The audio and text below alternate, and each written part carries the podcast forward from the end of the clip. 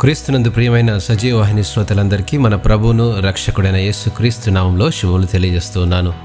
ఆహ్వానం కార్డు అనేటువంటి ఒక ప్రత్యేకమైన పాఠ్యభాగాన్ని అనుదిన వాహినిలో నేడు మనం అధ్యయనం చేద్దాం. ఒక నగరంలో ఒక చర్చికి ప్రతి ఒక్కరి పట్ల దేవుని ప్రేమను కృపను తెలియజేసే ఒక విశిష్టమైన ఆహ్వానం ఉన్నదంట.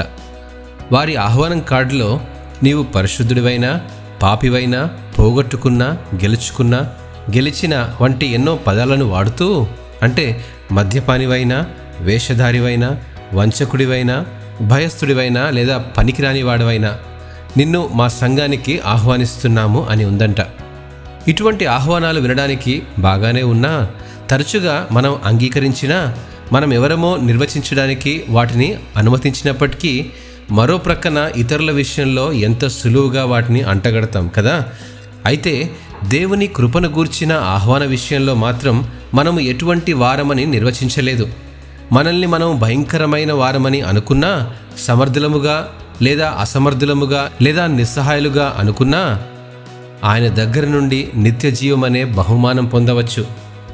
రోమాలో ఉన్న విశ్వాసులతో అపోసినటి పౌలు రోమిలకు రాసిన పత్రిక ఐదవ అధ్యాయం ఆరో వచనంలో అంటున్నాడు ఏలైనగా మనం ఇంకా బలహీనులమై ఉండగా క్రీస్తు యుక్త కాలమున భక్తిహీనుల కొరకు చనిపోయాను అని మనకు గుర్తు చేశాడు. మన సొంత శక్తితో మనము మారాలి అని దేవుడు ఆశపడడు. ఆయనలో మనము నిరీక్షణను స్వస్థతను స్వేచ్ఛను పొందినట్లుగా మనలను ఆహ్వానిస్తున్నాడు రోమిల కృష్ణ పత్రిక ఐదవ అధ్యాయం ఎనిమిదవ వచనంలో ఈ మాటలు వ్రాయబడున్నాయి. అయితే దేవుడు మన ఎడల తన ప్రేమను వెల్లడిపరుచుచున్నాడు.